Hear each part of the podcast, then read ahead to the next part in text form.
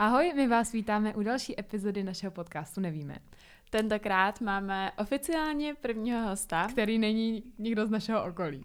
Takže jej, konečně tady bude někdo, kdo nám může říct něco, co my nevíme, že jo? Jo, no, to je přesně ono, Jano. Konečně jsme naplnili to, co jsme říkali. Náš popisek na Spotify. A tímto vítáme Lucku. Ahoj holky. Ahoj Luci. Ahoj. A asi tě nechám, aby ses představila sama.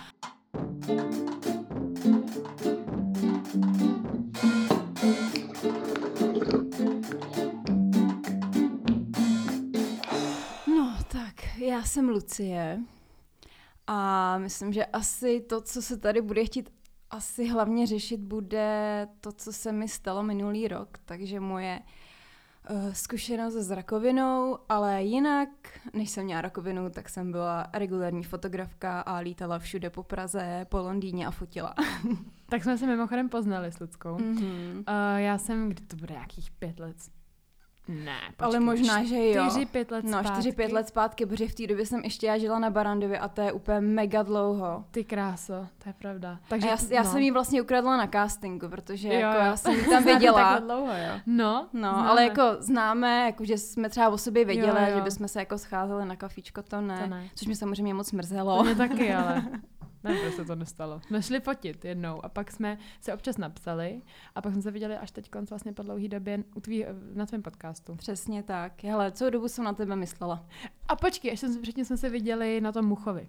Po dlouhý době. Jasně. A tím jsme se na sebe znova rozpomněli. No ale to zase bylo takový symbolický, že to bylo mé první focení vlastně jakoby... Nechci říct jako po nemoci, já to jsem ještě chodila na chemoterapii, ale taky mé první jakoby větší focení, který bylo vlastně v fouzovkách po té nemoci, no.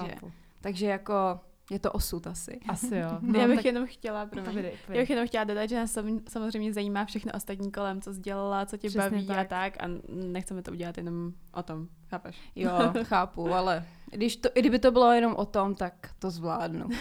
Lucinka je otevřená. Přesně tak. Tak jo, takže ty se teda věnovala focení. Mm-hmm. A fotila si, co všechno si fotila? Fotila si to video, to je hrozně zajímavý. Takže já jsem měla jasný cíl. Já jsem původně byla učitelka ve školce, ale přestěhovala jsem se do Prahy s tím, že chci prostě být fotografka a prostě fotit zajímavý lidi, kteří mi budou rozumět, jo. Měla jsem prostě takovej svůj osobní důvod, protože já jsem byla z Děčína, z takového malého města. A neměla jsem pocit, že jsem tam tak úplně jako chápaná, měla jsem pocit, jako, že větší město mi přinese jako lepší příležitosti a pro mě jakoby víc zajímavějších kreativních lidí. Neříkám, že v Děčíně nejsou, ale přece jen je to takový jiný než jako velký město. Mm-hmm. Takže já jsem tam hlavně šla do Prahy za tím jakoby, nechci říct jako za přátelstvím, ale prostě za lidma, no. Mm-hmm. A... No, kde jsem to skončila. No a vlastně, dejme tomu, že 2 roky jsem tak byla jako učitelka ve školce a šetřila jsem si fakt jako regulárně peníze na to, abych si mohla koupit foťák. A pak jsem jako ze dne na den v podstatě jako skončila ve školce, měla jsem našetřený nějaký prachy a říkala jsem prostě buď to klapne, nebo to neklapne. Jsem hodně v té době jako jela takový ty pozitivní knížky, jo. Takže jako já jsem byla hrozně jako namotivovaná, říkám, pokud já prostě nepřetrhám ty starý vazby, tak prostě nepřijde nic novýho, takže jsem přetrhala starý vazby, nechala jsem vysokou školu. Před státnicema, dost lidí se to kritizuje, ale prostě stalo se a nelituju toho, protože já v momentě, kdy jsem nechala tu vysokou školu, s mamkou jsme to doma jako probrečeli a 3 dny na to, jsem jako už byla v té Praze, že jo, a potkala jsem se v takovém tom VIP salonku s jedním pánem, který zrovna hledal fotografa pro Novinky, takže to bylo prostě, říkám, podle mých pozitivních knížek prostě vesmír no, a mělo to tak být. Přesně, souhlasím. A kdy jsi začala fotit a co jsi studovala? Hele, já jsem studovala, vejška byla český jazyk společenský vědy, takže já jsem hrozně měla ráda jako literaturu a tak a celkově mě zajímala společnost, takže to, pro mě to jako bylo první 2 roky úplně super, jo. Ale ve třetí jako mi nějak jako došlo, že nějak jsem přestala cítit autoritu k těm učitelům, říkám, tak jako najednou mi to jako přestalo dávat celý smysl a pak ať mi ty věci přestanou dávat smysl, tak prostě je dál dělat nemůžu. Takže jsem se na to prostě musela vykašlat a musela jsem mít za svým srdcem. Chápu. Takže Novinky byl první takovej... No, tady to byl vlastně jakoby... to, co mě dostalo v podstatě mezi určitou jako sortu lidí, že jo. Předtím jsem fotila pro hudební časopis Headliner, jestli vám to něco říká. Vůbec. Mm-mm. No, tak no, o Novinky už jo, ale jako je to docela jako, myslím, že docela jako známe i nebudu jako říkat, že je to nějaký úplně jako no-name médium. Takže pro ně jsem začala fotit a tam jsem vlastně dostala moje první honoráře. Ale když si vezmu úplně moje první focení, tak to bylo v Děčíně pro party Děčín, jako jo. Takže jsi fotila after party a taky. No, ale to bylo ale úplně šílený, protože to byly takový, jako nechci nějak to jako hodnotit negativně, ale takový jako docela jako vesnický, víš co, jako diskotéky. No, jasný. Ježiš, ale to bylo tak otravný, to mě tak strašně nebavilo, takže tam se musela vždycky nastoupit s bleskama a ty opilí lidi tam jako fotit, no, jako nic moc, ale dostala jsem za to třeba 100, jo, takže jako první honoráře, jako. Okay. To byl takový ten moment, jakože tyjo, už se prostě živím tím focením v vozovkách, jakože mám nějaký prachy za to. A tak pro pocit, že jo? No přesně, je to jako, určitě bych se tím jako nic moc nevydělala, ale ten pocit, no. Já musím říct, že mě strašně znervozňuje ten mikrofon, já vůbec jako také na něj koukám. Ano, na něj zapomeneš. Já byl hrozně velký takový. No, je takový hrozně velký, já pak Chápu. Takže Novinky Headliner. Mm-hmm. A pak? No pak se to postupně začalo jakoby rozšiřovat, že tím, jak jsem třeba fotila, hodně jsme teda fotili jako muzikanty, já jsem si vždycky jako s muzikantama rozuměla, takže jsem většinou se pak s nima jako zčuchla dál, takže třeba řekli, hele, já budu potřebovat nějaký nový promofotky, nebo děláme koncert, takže takhle se to postupně jako začalo rozšiřovat, když jsem jakoby je poznala v rámci toho rozhovoru, tak se vždycky ten vztah s těma lidma jako, jako prohluboval dál, no. Takže takhle se to navazovalo, až jsem pak jako v podstatě byla nezávislá na těch Novinkách a prostě jsem si to jela sama. A pak jsem začala pracovat pro Gabču Dorantovou, takže zase jsem se dostala do jiného prostředí, třeba jakoby herců, tanečníků. Když tak jenom kdo neví, tak Gabina Dorantová má castingovou agenturu. Přesně tak. A právě na tom já jsem se tam šla zaregistrovat a tam jsme se s Lucinkou poznali. Přesně tak. Takže to mě taky strašně bavilo, teda ty registrace občas byly jako otravný, protože my jsme třeba měli, samozřejmě Gabča zpočátku dělala hlavně jako komparzisty, teď už má hlavně zastupuje herce, takže třeba to fakt bylo jako focení celodenní 200-300 lidí, jo, to je krásno. Fakt jako na hlavu. A to už pak už jako úplně nejde tam dělat jako nějaký velký umění, protože to prostě musí jet a tam lidi čekají, takže jako mě pak bavily hlavně ty castingy, jo. Na jeden casting si pamatuju, to bylo super, když to bylo na pánský spodní prádlo. Oh, okay. A pak na ten casting chodili jako takový prostě jako modelové a byl tam prostě týpek, který vyhrál tam nějakou světovou jako soutěž, jako nejvíc sexy muž, jo, a prostě bylo hustý, jak jsem říkala, tak teď si sundej tričko, jo, bylo to a mohla si úplně a mohla si prostě si ho sundali, ještě mi tam pozvali, tak to jako bylo fajn, no. Ty castingy třeba na obsazování nebo do reklam, to jako mě bavilo, no. Chápu. Super, takže chápu, že vlastně fotit modely muselo být hrozně fajn. A co je, promiň, no, povědej. Já jsem se chtěla zeptat, co je tvoje nejoblíbenější jako práce, co jsi dělala, jestli ti napadá, jestli ti jako přijde do hlavy něco, co jsi dělala úplně nejvíc, nejradši a ráda na to vzpomínáš. A jestli neřekneš koncert 21 Pilots, tak si u mě skončila. Ne. Ten byl jako super, jenomže ono, já když fotím takovýhle velký akce, tak většinou to bývá, takže tam fotografé můžou být jenom na 3 písničky. A pak si musí odložit foťák a třeba se vrátit, jo. Ale to už je takový otravný, že tam musí jít za nějakýma sekuritákama, někdo to tam jako má hlídat, takže jasně. Většinou jsem se jako na to jako vyprdla, no. Takže myslím, že na mě jsem, jo, a to tam ještě byl nějaký problém, že nás tam ani nechtěli pustit, že nějak na nás zapomněli, takže jako to, bylo to jako super, ale teda jako, no, úplně jsem si to neužila tak, jak bych měla, že ty velký koncerty třeba pro outůčko jsou opravdu jako omezený a ty fotografové tam může být omezený čas. Samozřejmě je to jiný, když třeba si mě pozve nějaká kapela na festival, tak tam prostě s nima lítám jako na stage, tak to je úplně jako super, jo. Protože si pamatuju, že jsem třeba jako mávala na lidi a říkám, tam bylo fakt jako, já nevím, kolik je tam prostě 1,000 lidí jako na tom, ale to fakt jako ulež tam jako na tom pódiu, tak úplně vnímáte to jako tu energii těch lidí a říká se, tyjo, o tom jsem vždycky sněla, jo. Sice sama prostě nejsem žádná jakože, jako muzikantka, leč jako občas hraju na nějaký nástroj, jo, ale prostě je to jako síla, no. Takže já myslím, že koncerty když jsem na stage a taky mě hrozně baví jako fotit backstage, takže když se třeba děje nějaké natáčení třeba reklamy, myslím, že na filmu jsem možná byla taky, takže na prostě backstage, protože tam je totální svoboda vlastně, tam vám nikdo nic neříká, co máte fotit a jenom fotíte takovou tu atmosféru a situaci, takže to mě asi baví v podstatě nejvíc, portréty a backstage. Chápu, okay. Tak jo. A kromě, to musíme zmínit, kromě focení, Lucinko, ty se teďkonc věnuješ zvířátkům. No. Pověz nám aspoň o nějakých, protože já jsem, když jsem u Lucky byla právě na tom podcastu, tak to mě strašně zaujalo a byla jsem tím úplně uchvácená. Takže já mám 3 želvy, jo. Takže mám želvu stepní, což je suchozemská želva. Pak mám takovou tu klasickou želva nádherná, říkám to dobře, želva nádherná nebo krásná. A třetí je klapačka, myslím, že se tak jmenuje, teď jako asi nejsem jistá. Pak mám 4 žáby, to jsou drápatky, krevety, 3 barvy mám. Červený, oranžový a modrý. Ale má krevety, ano. To prostě ale to já mám krevety v mrazáku. Teď to jsou ale taky malinkatý krevetky. To jsou jako mikrokrevetky, to mám třeba půl centiáku, ani ne možná. Okay. Ale některý mají třeba i jako centiák, jo? Nebudeme jako podceňovat. Dobře, promiň. No a teď jsem právě narodili malinkatý jako kreveťátka, jo, takže... Jako tím půlcentimetrovým krevetám jsme narodili. No, tam jsou úplně, to jsou fakt úplně jako mikro, pidi, to je úplně nádherný. Jako, okay. Takže se mi to tam jako hezky rozmnožuje. Mám 4 bety. Bojovnice. Včera jsem si pořídila novou, jo. Koho? Betty bojovnice, to jsou takový ty krásný... To jsou takový ty rybky, jak musí být samé, jak potom bojují. Jo. A je mám jakoby, nemáme spolu a jsou jakoby vedle sebe v akvárkách, takže oni vždycky krásně na sebe jako v úzovkách reagujou, že prostě by spolu bojovali, protože oni se pak hezky roztáhnou a jsou úplně jako nádherný.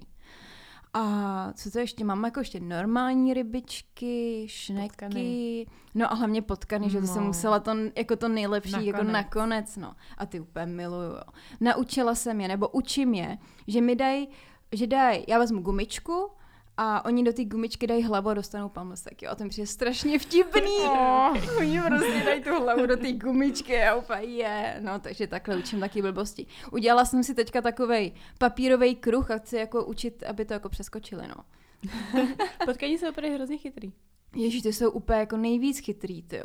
Fakt jsou hrozně hustý, ale blbý, že oni si oblíbili, že lezou prostě za kabely, jo. Mm-hmm. Nebo ke kabelům za televizi, jo. Takže já jsem tam prostě vymyslela takový jako z mého pohledu chytrý systém, aby se tam nedostali.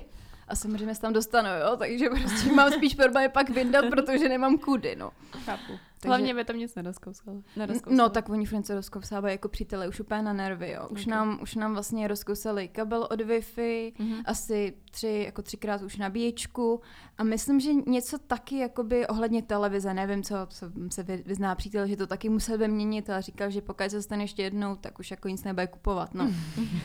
Takže teďka se snažím jako dávat do ložnice, kde tam jsem s nima, jenom že oni se zase naučili líst na postel, což se taky příteli nelíbí, že jo, takže prostě on to teďka jako těžký s těma potkanama, no. Chápu. Tak jo, jsme šli tak hezky pozitivně, protože Lucka je pozitivní. Já jsem úplně energie, prostě to vždycky dejchne. A jestli se teda můžeme přesunout na tom, ty jsi teda se přestěhovala do Prahy, začala se tu fotit a takový zlomový bod teda přišel minulý rok na podzim, viď? To bylo přesně někdy. Tak, jenom chci ještě říct, že jsem jako trávila 4 měsíce v Londýně, kde jsem fotila sport, jo, to taky byla jako úplá pecka. To věřím, takže taky hezký chlapy.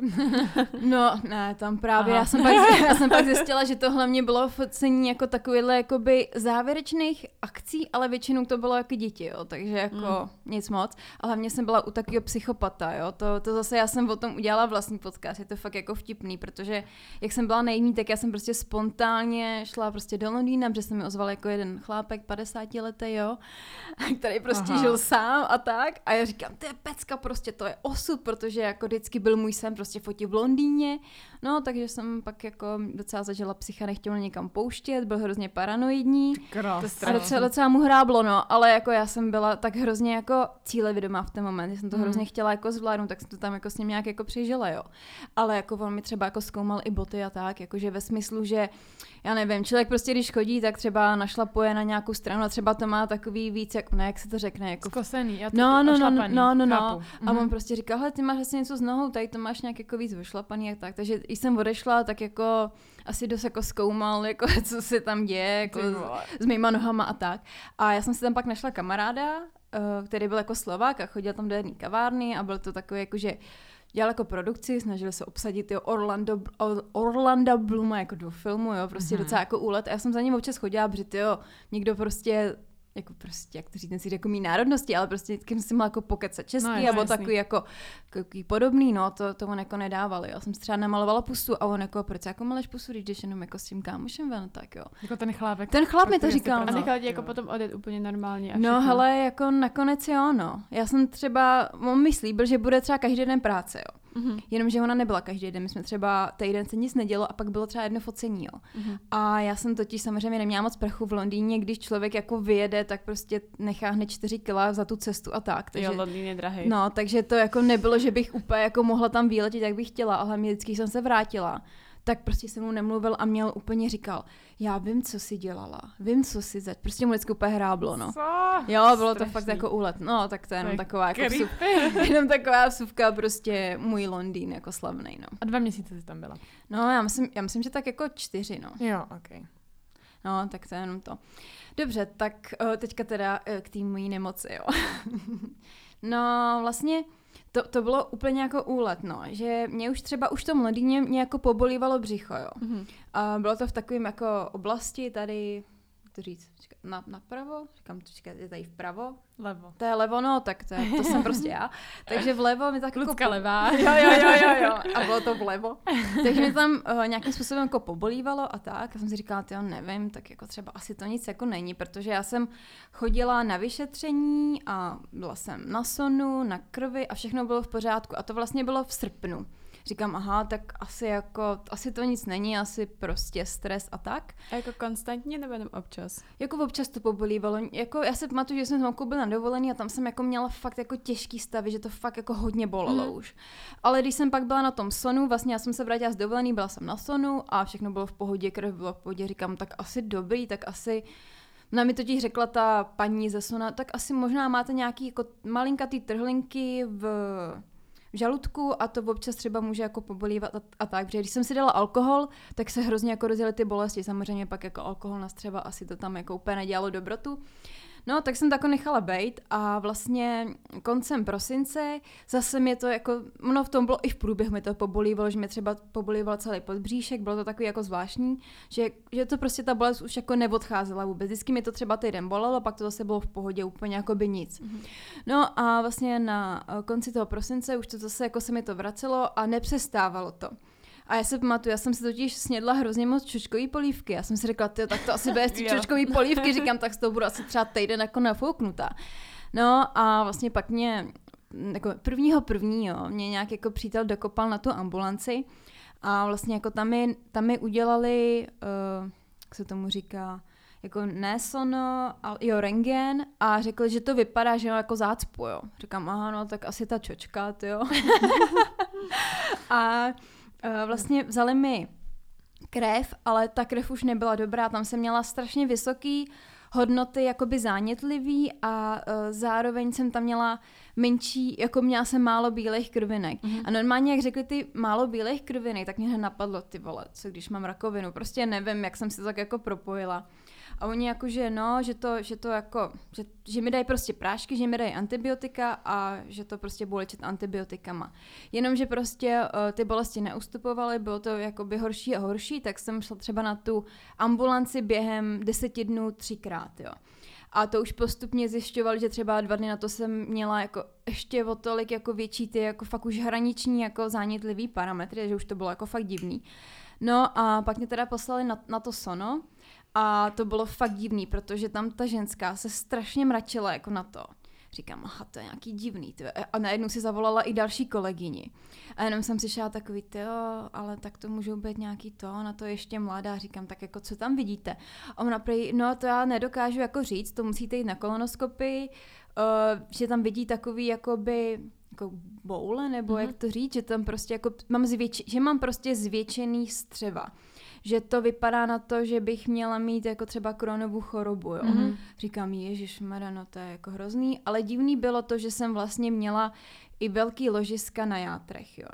A já se říkám, a oni říkali, no tak to můžete mít vrozený, ty hemangiomy a tak. A já říkám, ale já jsem byla v srpnu prostě jako na tom sonu a vůbec nic tam nebylo, všechno bylo v pohodě. A oni, aha, no, tak to nevíme, bla, bla, bla. Říkám, OK, tak prostě mi dali ty antibiotika a já jsem tam pak šla třeba znovu za týden, jakože mám furt ty hrozný bolesti. A ona říkala, no, to je v pořádku, ono se to stejně zmenšuje. Jenomže když jsem, jako prostě se tam zmenšovalo, protože on tam asi byl jako i zánět, tam byl asi zánět, pak jako následně s tím nádorem. No, takže vlastně jsem mi poslala domů, protože mi říkala, no, co jste jedla a tak, a to mě už bolely ty játra, jo. Protože játra normálně jako nemají bolet, ty prostě jako nebolej jako orgány, že tam fakt jako něco už hodně špatně začnou bolet játra. A ona mi řekla, že no, to jste si asi dala moc piškot. A já říkám, co? Se nedala žádný piškoty, no, že jako říkám, aha, tak asi mě bolej. No a prostě se usmívala a poslala mě domů, jakože nic, jako se to vlastně zmenšuje. Říkám, OK, no, tak přítel, díky bohu, on pracuje jakoby ve zdravotním jako sektoru a tak se jako poptávali, jestli by to nešlo nějak jako urychlit, protože oni mi řekli, že na tu kolonoskopii můžu až za 3 měsíce, což prostě byl jako totální úlet, protože já když si to vezmu, že vlastně v srpnu jsem byla čistá a během 5 měsíců se mi to prostě rozjelo, takže jsem asi v tom střevě už to bylo, jim to prostě na stanu neviděli, ale prostě to metastázovalo do těch jater. A očividně během 5 měsíců jsem tam fakt jako už tam toho měla docela dost a vlastně si pamatuju, že každý třeba 3. týden, co jsem šla vždycky na to sono, tak po každý tam byl trošku jiný jako výsledek. Pro mě tam byly jako 2 ložiska, pak už tam viděli 3 ložiska, fakt jako úlet, jo. Říkám, tyve, to je divný, no, tak samozřejmě já si říkám, tyve, tak třeba mám nějakou otravu, prostě úplně jako samozřejmě čekat, napadne ten nádor, jo. Říkám si, tyve, to je fakt jako asi snad ne, jako. 26, že jo. No, takže úplně říkám, no to snad ne. No a vlastně pak jsem šla, jo, tak mě hospitalizovali v nemocnici na základě jakoby toho díky tomu partnerovi, protože jsme tam měli nějaký známý a řekli, že mi prostě můžou udělat biopsii jater a tu kolonoskopii takhle jako za sebou, ale musím tam jako ležet jako v úzovkách akutně. No tak mi udělali biopsii jater a nevím, jestli víte, co to je, to fakt jako hnus, protože vám obrovskou jako jehlu jako zaživadají prostě jako do těch jater a vezmou tam ten vzorek jako té biopsie. Jako prostě normálně. Jo. Ty lehneš a oni ti strčí. Jo, jako je to strašný. Hluboko. Jo, jako fakt hodně hluboko ale mně přišlo teda teď to jako by jsem nějak jako přežila. Ale nejhorší bylo, když mi tam dávali ty umrtvovací injekce, ty tak strašně bolely, protože on ti to, jako to místo umrtvějí těma injekcemi, že to tak strašně bolelo, píchalo. Mm-hmm. Že oni tě tam vlastně jako promiň. Pojď, pane bože, já tam nemůžu fňukat, jako. Vůbec ne, Lucinko, povídej. Ne, dobrý, tak prostě mi tam dali takový hnusný bolestivý injekce a pak udělali tu biopsii. A pak jsem šla další den na kolonoskopii a to bylo super, to jsem jako usnula, vůbec jsem si nic nepamatovala. No a Kopie se dělá při uspání? No, jako můžeš to okay. Mít, můžeš to. No. Jako mě vždycky jako uspali, jo, takže nevím, třeba nikoho ani neuspávají, že každý to má trošku jinak, ale tím, že jsem tam měla jako fakt jako bolestivý a zánět, tak mě podle mě uspali, abych tam neřvala nebo něco. Chápu. A vlastně, když to oni jako dodělali, tak jsem se hned jako samozřejmě ptala a říkala, to já přijdu za váma, říkám, tebe, tak co? A vlastně, co mi řekli, že tam pan doktor viděl nějaký jako vošklivej vřet. Mm-hmm. Říkám, vřet, jak může, jako říkám, tebe, vředy jsou většinou v žaludku, jak jsem to jako googlila, nenašla jsem žádnej vřet. No a říkali, no ale musíme čekat jako na výsledky prostě té biopsie toho a tak. No a právě, ta biopsie těch jater byla dřív, a bohužel se jim nepodařilo jako odebrat dobrý vzorek, takže mi bylo řečeno, že játra mám čistý. Mm-hmm. Takže já říkám, tak sakra, co teda v těch játrech mám, tak jsem jako trošku levelo, ale tak, ať jsem tomu úplně jako nevěřila, přišlo mi to jako divný. No a ono se jako moc často nestává, že vám prostě jako to udělají blbě, tak mě to prostě udělali zrovna blbě. No a říkali, no tak musíme prostě čekat na ty výsledky těch střev a pak uvidíme. No a já si úplně pamatuju jako do teďka, že jsem šla prostě říkala, jo, tak dneska přijďte, řekneme si již tak co dál a tak.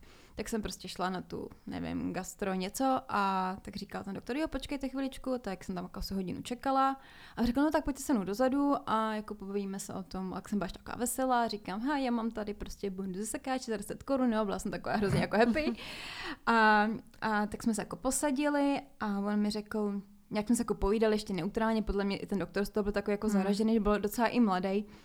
A on, no, upřímně, abych vám řekla, asi mi před dvěma hodinama volali a vaše výsledky se nám moc nelíbily. A říkám, aha, tak jako asi tam nějaký zánět nebo něco. A vlastně to řekl, našli jsme v té jako biopsii rakovinotvorný jako buňky, jo. A říkám, OK. A nějak v ten moment jsem to jako nebrala, říkám, no. Že on to zní jako rakovinotvorný buňky, když jsem taky tam pár buněk jako no, rakoviny, jasný. Prostě člověk se jako nechce asi přiznat. Říkám, aha, no to bude, hlavně se teďka jako nic neplánujte, to budou třeba 2 měsíce jako mimo a tak. A já říkám, OK, oprej, no tohle děláme furt, to vám jako vyoperujeme a tak, ale samozřejmě jsem ještě nevěděla, že mám prostě ty metastázy v těch jako játrech. Já jsem se ptala, říkám, ale co ty játra? A on sam podle mě to věděl, ale prostě nechtěl toho tolik jako na mě jako to. Tak říkal, no to nemusí nic být, no a říkám, OK, no. No a vlastně a v ten moment teda začalo pro mě jako psychický peklo, protože ono, kdyby se to třeba, já jsem třeba musela týden a půl čekat na moji první jako chemoterapii. Říkala, no my ještě musíme udělat rozbor, jakoby tý tkáně, aby jsme věděli přesně, jaký druh chemoterapie na to máme dát a tak. Takže oni ti řekli, že tam máš rakovinotvorný buňky, takhle, ale neřekli, že máš rakovinu. No tak jako, no když ti řeknu, že máš rakovinotvorný buňky, takže to znamená, že máš prostě jako rakovinu. Jo, že máš že jich tam máš jako, když tam máš hodně, tak Nebo ono jako rakovinotvorný buňky je, že prostě máš jako nádor, že jo, tam máš prostě nějaký ložisko, ale ono takhle to znělo jako... A to bylo na těch střevech. To bylo na těch střevech, to bylo vlastně ta biopsie těch střev, takže to jsem tam takhle říkám, OK, dobrý. No ale nevěděla jsem vůbec, jak je to velký a nic jako... Ale bylo mi jasný, že to asi bude docela dost velký tím, že jak to oni už viděli jako na tom sonu, tak já říkám, tak to asi nebude jako žádná pecka. No a teda to začalo jako hell, jo, první den jako... No, bylo to fakt jako strašný, protože v ten moment vlastně jako vaše tělo vás nějakým způsobem, že máte v něj důvěru a v tady ten moment prostě zjistíte, to tělo prostě je fakt jako v prdeli a nefunguje jak má a prostě jako ten člověk se vědomí, že má vlastně nemoc, která je jako smrtelná a jako nikdo vám jako nezaručí, jako mě nikdo neřekl, to bude dobrý, to vyléčíme, protože nesměj. Takže jako... Já jsem teda plně se jako samozřejmě sesypala, protože člověku pak hrabe z toho, že prostě ví, že tomu těle má prostě nějaký ty buňky, které tam prostě každý den vznikají. Prostě ta rakovina tam furt se jako zvětšuje, jde to. A vy s tím prostě žijete a víte, že teďka třeba se to týden a půl nebude léčit, ono to zní jako týden a půl, jako že to je nic. Ale to na tom jste každou minutu prostě. To je jako totální jako hell. No, tak jsme pak jako nějak jela jsem za rodičema, jako říct jim to a tak. Ale mám docela jako pravda, že mám docela takovou jako, nic to ani moc nepamatuju to období, protože jako mám takovou tu představu, že jsem jako nechtěla nic jíst a měla jsem jako strašné úzkosti a přítel mě prostě bral na takový ty jako ambulantní jako psychologická pomoc. Takže to si pamatuju, že jsem prostě chodila na nějaký takovýhle terapie a teda ta psycholožka nebo co to byla terapeutka mi strašně pomohla, protože já jsem v ten moment neviděla vůbec zrcadlo sebe, já jsem tam prostě viděla tu nemoc jako. A hlavně já jsem nevěděla, co mě čeká, jo. Říkám jako věděla jsem, že asi budu nějaký chemoterapie a jako nějak jsem říkala, jo, tak jako v pohodě. No a vlastně za týden a půl jsem šla vlastně k onkologovi, to byl už jakoby můj přímo jako doktor, jako na tu léčbu. A teda já mu úplně říkám, nic mi neříkejte, nic nechci vidět a tak. A on, OK, a pak jsem jako postupně jsem se jako ptala a on mi řekl, no, tak jako máte to i v těch jako játrech, což jsem jako zase tak úplně jako nevěděla. Říkám, aha, v těch játrech, jo, OK. No a právě mi řekl, no, ale v těch játrech je to prostě tak velký a zrovna máte v úzovkách smluv v tom, že je zasažená ta část, která je jako pro život důležitá. Takže, a že to v podstatě už je teďka, je to ve fázi, která není operovatelná, Nebo pak tam bylo napsané v papíře, to jako hraničně operovatelný, že by to bylo jako hodně riskantní, že by to už asi zabralo hodně jako velký kus těch jater. A říkal, že vlastně jako jediná cesta je, aby se to jako zmenšilo a prostě šla ta operace. Tak říkám, OK, no, tak začala jsem jako tou chemoterapii a bylo to prostě peklo. Tak se ptejte, protože já už jsem v tom taková úplně jako... Chápu, ztracená. Rozumím. Já jsem se na něco chtěla zeptat, už jsem zapomněla. Tak co se týče... Dobře. Napij se. Můžeme si dát voděšek taky.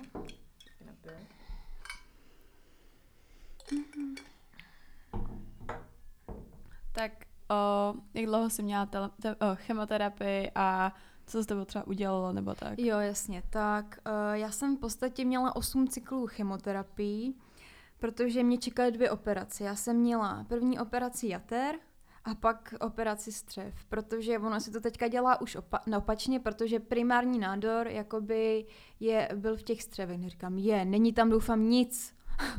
Byl v těch střevech, takže oni prvně odeberou ty metastázy, protože se může stát, pokud ti odeberou ten primární nádor, tak začne to tělo bláznit, začne tam hrozně moc tvořit těch jako... zastraných buněk, který tam prostě nechceš. Takže já jsem měla 4 cykly chemoterapii s biologickou léčbou, jo. A samozřejmě chemoterapie, jako to je totální hell, jo. Já jsem vlastně byla, ty první chemoterapie jsem byla v nemocnici, protože nevěděla, co to se mnou udělá. A měla jsem jako napíchnutou baxterku na port, ten port mám jakoby furt. A vlastně do toho ti 3 dny kape chemoterapie, takže 3 dny máš prostě si na kapačkách. A do toho ti jde i ta biologická léčba. A co je biologická léčba? Biologická léčba, ta je přímo cílená na ten typ nádoru. Že ta chemoterapie, to je taková ta jako obecná, která se dává jako vždycky, ale biologická je už pak jako konkrétní na ten typ nádoru.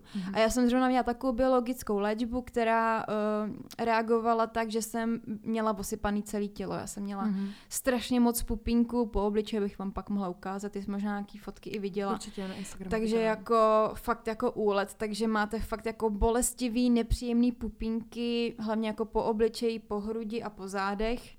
Ale mně se to pak už jako rozjelo po celém těle, já jsem to měla po břiše, po nohách a tak.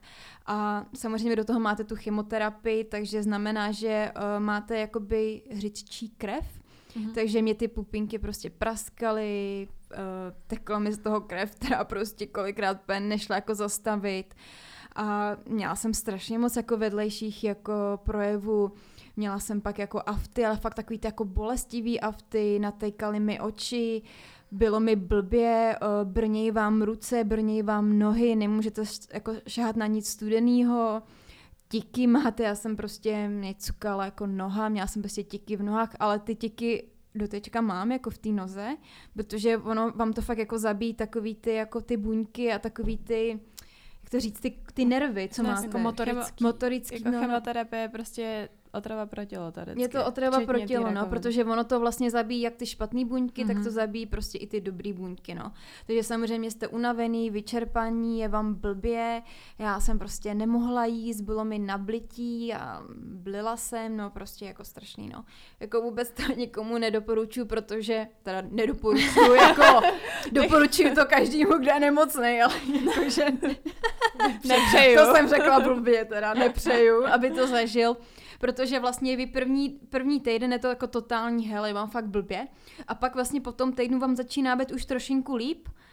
A pak vlastně, jak vám je už docela jako dobře, tak dostane tu další dávku, jo. Takže vlastně je to fakt takový nekonečný jako koloběh, který furt takhle jako nějakým způsobem jako probíhá. Takže jsem to takhle musela jako vydržet ty 4 cykly. A vlastně člověk je úplně jako vyřízený, vyčerpaný a jde prostě na operaci, jo, což je úplně jako fakt psycho, takže... Bylo po jak dlouhý době teda? 3 týdny jsi říkala? 4 cykly a já jsem vlastně měla chemoterapii vždycky jednou za 2 týdny. Jo, ale s tím, že já jsem prostě měla doma takovou jako baxterku, s kterou jsem chodila, takovou jako kabelčičku a mě to 3 dny prostě kapalo doma. Což jako musím říct, je totální psycho, když máte, furt vidíte tu chemoterapii a máte ji prostě u sebe. A hlavně člověk má prostě furt napíchnutý ten port takovou prostě kanylou a člověk se nemůže prostě vykoupat pořádně, nemůže se pořádně hejbat a to já jsem úplně nesnášela, protože já jsem si pak hrozně uvědomila, jak je úplně úžasný mít svobodu toho pohybu prostě. Já jsem nemohla žádná rovnat ruce, nemohla jsem cvičit, jako ne, že by se mi v té době chtělo jako cvičit, jo, ale prostě nemohla jsem se ani vykoupat, převlíknout v klidu, protože jsem musela dávat si pozor, abych si to nějak jako nevytrhla. No, takže jako mít 3 dny, jako je to teda bylo to na moji psychiku fakt jako úlet. No a já jsem vlastně měla 4 cykly chemoterapie, třeba 3 týdny se čekalo a šla jsem na tu operaci, znamená další prostě jako totální záhul. A první jsem měla operaci jater, jo, takže to... Takže se to zmenšilo teda v těch játrech. Jo, to bylo úplně super, takže to jako ten moment, když jsem šla na to CTčko prostě kontrolní, tak říkám, ježišmera, hlavně, že to jako menší tady to. A díky bohu se to zmenšilo ještě jako víc, než předpokládali, prostě o nějakých jako... Normálně předpokládali, že to třeba zmenší o 40%, po 4 cyklech, a mi se to třeba zmenšilo jako o 60%, jo. Mm. Takže úplně jako ta chemoterapie, díky bohu, jako reagovala fakt jako skvěle. Takže to jako zmenšila, asi i jako nějak zapouzdřila, takže to prostě mohli jakoby operovat, no. A jako operace jater to radši vůbec jako nekomentuju, protože já jsem totiž začala brát jako antidepresiva, prostě jako, protože strašně důležitá je jako psychika, být v klidu prostě. Takže já jsem prostě brala ty antidepresiva a já vlastně jsem je navýšila před operací, tak já jsem byla strašně jako najetá, já jsem se na ně jako fakt těšila, jo. Takže já jsem říkala, tyjo, fakt jako vám trošku jako člověku prostě hrábne z toho, upřímně, jako no, já vím, že mě hráblo i jako teďka jsem taky ještě větší magor, než jsem byla, jo. Víš, moje zvířata a všechny kytky, co okolo sebe musím mít, to jsem předtím jako vůbec neměla. No, takže jako já jsem teda byla před tou operací a všichni byli takový z toho jako trošku vyděšený, přemlky ty doktoři a taky říkali, no, to nebude jako vůbec snadný a tak, protože samozřejmě operace jater, to je prostě jako náročná, prostě rozřezali, jako fakt mi rozřezali jako celý jako břicho. Já jsem nevěděla, jak moc velká to jízva bude. A ten orgán samozřejmě játra, to je orgán prostě bez kterého jako nemůžeš žít, prostě nemůžeš bez něj fungovat a hlavně játra jsou jako nacucaný krví, takže tam je strašný riziko jako ztráty krve, jak jsme museli řešit jako krevní skupiny a abych třeba dostala pak nějakou transplantaci, jako transplantaci krve. Jo, říká se to takhle. No, takže říkám, jo, dobrý, v pohodě, říkám, tebe to bude prostě zkušenost a hlavně člověk k tomu přistupuje tak, že jako nemáš na výběr. To jsem se chtěla zeptat, no, jak jako co ti pomáhalo právě k tomu, aby ses nezbláznila, jak ty jsi byla asi ten člověk, který to teda všechno otočil a... Já jsem se to snažila otočit, no. Takže já jsem to říkala, jo, super životní zkušenost, člověk si nesmí prostě připustit to, že by to prostě nedal, protože to by ti už jako úplně hrábl. Tak já jsem prostě říkala, jo, prostě nějak to jako snad zvládnu a vlastně pro mě byla motivace to, že jsem věděla, že není jiná cesta, že to prostě musí stišat a vyndat, když to nevyndají, tak prostě jako... naschle, jako. Takže pro mě to bylo fakt jako strašně super, říkám bomba, tyjo, žiju ve 21. století, léčí se to, prostě vím, že přes 100 lety bych asi už jako tady nebyla, takže jsem byla jako taková, říkám jo, tak je to super, že to přišlo zóna, jako, že jsem v tady té době žiju a dá se s tím jako něco dělat, takže jsem se na to v uvozovkách těšila v tom smyslu, že jsem věděla, že ten hnus prostě vyndaj, a že třeba těm játrům se uleví, protože jsem si začala pak s těma orgánama hrozně jako povídat, jo. Jsem si říkala, tyjo, promiň, omlouvám se ti, že prostě jako tady to musíš prožívat a tak. A říkám, hele, už to bude dobrý, teď sice jako nás jako rozřežou, ale prostě vyndaj to a zase budeš jako v pohodě. Protože samozřejmě já jsem měla pak už ty jaterní testy jako blbý jsem měla, že jo. A měla jsem tyjo, třeba cholesterol, takovýhle prostě věci, prostě fakt už ty játra byly takový jako nic moc, no, takže já jsem to teda brala jako pozitivně, no, a když jsem se pak probudila po operaci, tak mě to rychle jako přešlo, jo.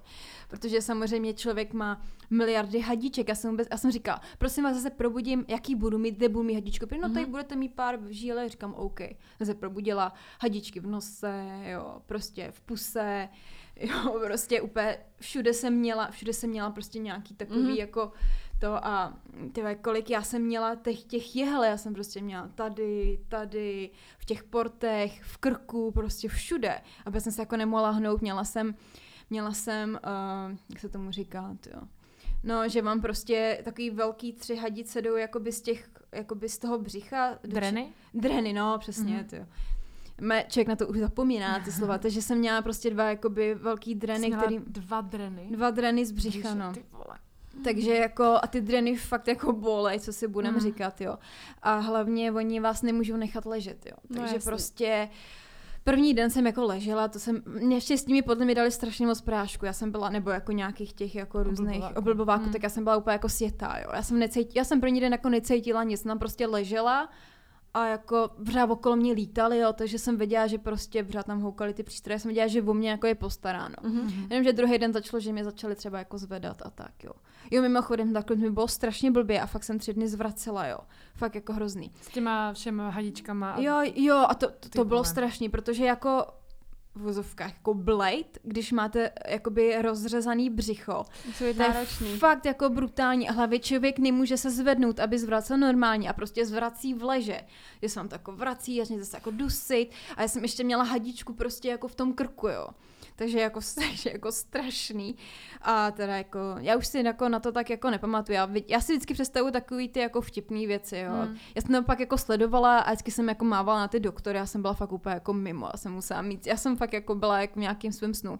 No a nejhorší bylo pak ty další dny, no, kdy mě jako začaly zvedat. Mm-hmm. Takže já jsem mě posadili a já jsem měla pocit, že umřu. A to bylo kvůli tomu, aby ti jako neochabli svaly. No, oni tě musí začít jako mobilizovat jo. A tak. A řekni si, ty já tam máš prostě takovouhle jako jizvu a musí se jako posadit.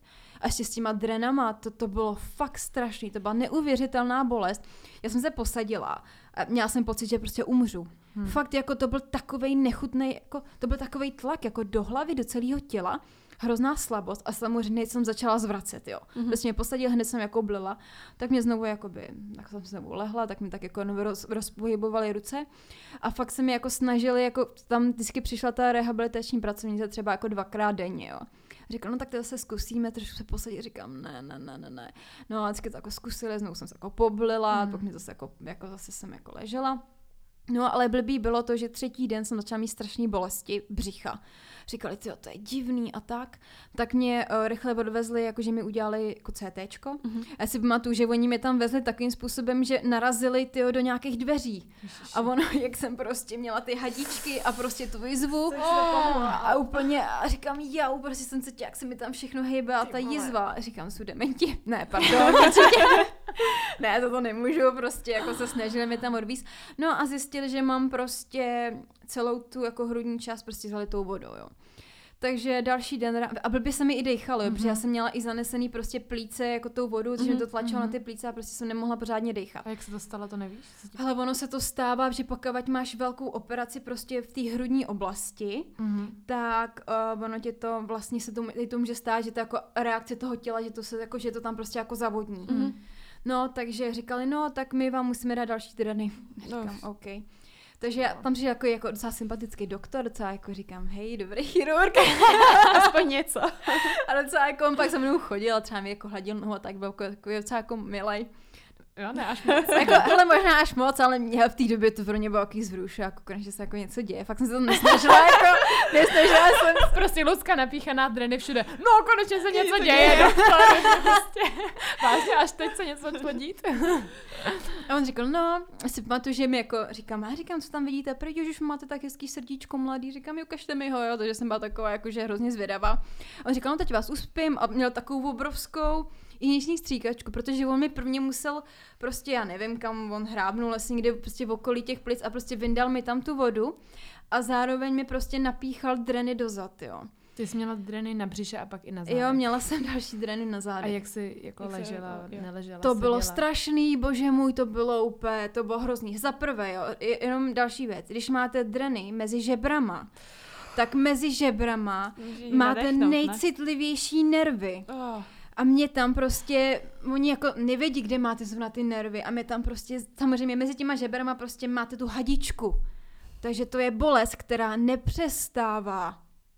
Takže jako do ty první 3 dny jako strašný, ale když máte kurva ty dreny v těch zádech, strašný, já jsem říkala, jsem jak anděl byla prostě jako s těma drenama.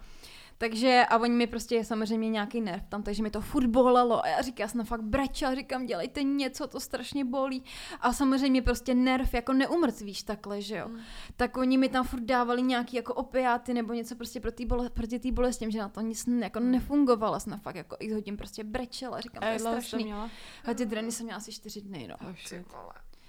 A jako samozřejmě pak, když mě zvedali, že jo, to bylo jako něco, protože jako máte 2 dreny v zádech, ale mě prostě vyleží a všude nějaký hadičky.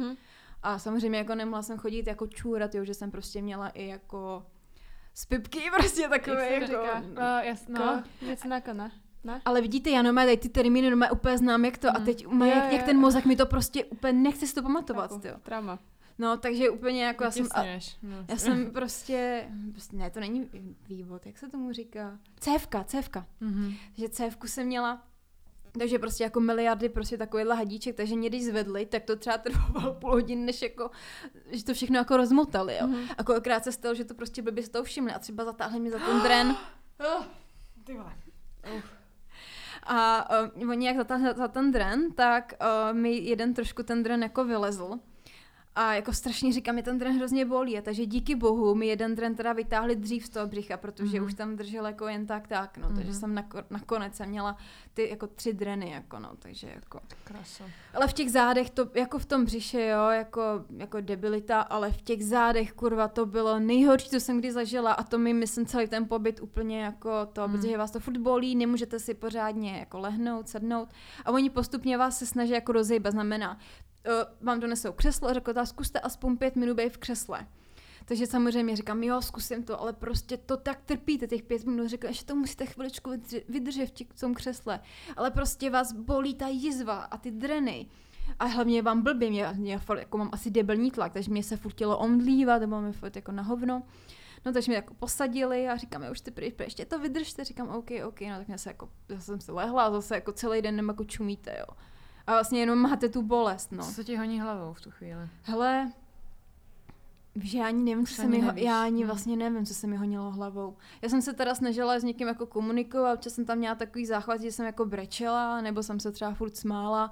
Prostě jako je to prostě úplně nápor jak na tělo, tak i na tu psychiku. No jasně. Ale když vám přijde řeknu jako jo, operace proběhla úspěšně a tady to a teď jsme koukali, máte už dobrý krevní, jakoby dobrý jako jaterní testy, jakože se to jako rychle srovnalo ty játra, tak je to vlastně taková jako motivace. Ale samozřejmě prostě být tam takhle 2 týdny v takovýchhle podmínkách je fakt jako hell, no. No tak to je jenom, abych jako nezdržovala s tou první operací, tak ne, jenom říkám, že ta první operace těch jater to bylo jako, to fakt byla jako očista, no. To chápu. Takže tohle, myslíš, že tohle bylo nejhorší, jako to, co týče té tý fyzické stránky, ty nemoci, to bylo nejhorší? Jako protože jako když třeba řekli, tak zkusíme se projít, jo. Prostě když mě postavili na ty nohy, ježiš, to byla taková bolest, to je prostě jako když cítíte, já nevím, jestli máte třeba občas blbej tlak, třeba zvednete se vám motá hlava, to je tak 1000krát horší, protože najednou máte pocit jako, že omdlíte a prostě ten tlak v té hlavě je takovej úplně neuvěřitelný, třeba úplně jsem přestávala slyšet prostě, jak mi to tam tak hrozně hučilo, fakt jako... Já jsem měla pocit, že už jako nikdy nebudu chodit. Já jsem říkala, já už přesně nikdy nebudu normálně chodit. To prostě nemůžu nikdy zvládnout, protože to je fakt takový, to tělo je tak strašně oslabený a tak hrozně jako v prdeli, že to prostě si řeknete, to už jako nikdy se nedojdu ani na záchod, jako. Strašný. Okay. A co se... nevíme, co říte. Já vůbec jsem se na to říct, protože to je prostě něco, co se nedokážu představit. Vůbec prostě. Nevím. A jenom jako v sobě musela být takový síly, Lucie. Hrozně tě za to jako... Jo, obdivu, že o tom dokážeš takhle víceméně v pohodě mluvit. Jo, jsem chtěla říct, jako Lucinka, kdybyste ji viděli, prostě to je takový velký sluníčko prostě, ale ty vole, no... takže jsi byla na této operaci a potom přišla ještě teda ta druhá. No právě, první zase přišla další chemoterapie, takže vlastně člověk je 3 týdny úplně jako v prdeli po té operaci, vlastně hojí se mu ta jizva, jo, takže prostě samozřejmě ta jizva je jako velká, takže pro mě jako zvednout, sednout si jako fakt jako bylo jako těžký třeba měsíc a půl. A vlastně já už, myslím, že po 3 týdnech, co jsem se jako vrátila z nemocnice, jsem dostala další chemoterapii. Říkám, já jsem ještě vyřízená z té operace, ze všeho a říkám, za sebou do mě jako rvátu radši chemoterapii. Hlavně je blbý, že jako jsem ještě neměla zahojenou výzvu a do toho dostanete chemoterapii, znamená, že prostě ta jízva se bude jakoby hojit hůř, protože samozřejmě zabíjí to ty buňky, oslabuje to tělo a tak. No tak jsem dostala prostě další chemoterapii, jenomže já už jsem ji ke konci nedávala. Za prvé už se mi fakt osypalo celé tělo a fakt já jsem po týdnu jsem ještě zvracela a fakt mi bylo jako fakt jako hodně na hovno. Tak jsem volala mému onkologovi, jsem měla vlastně dostat 6 cyklů té chemoterapie.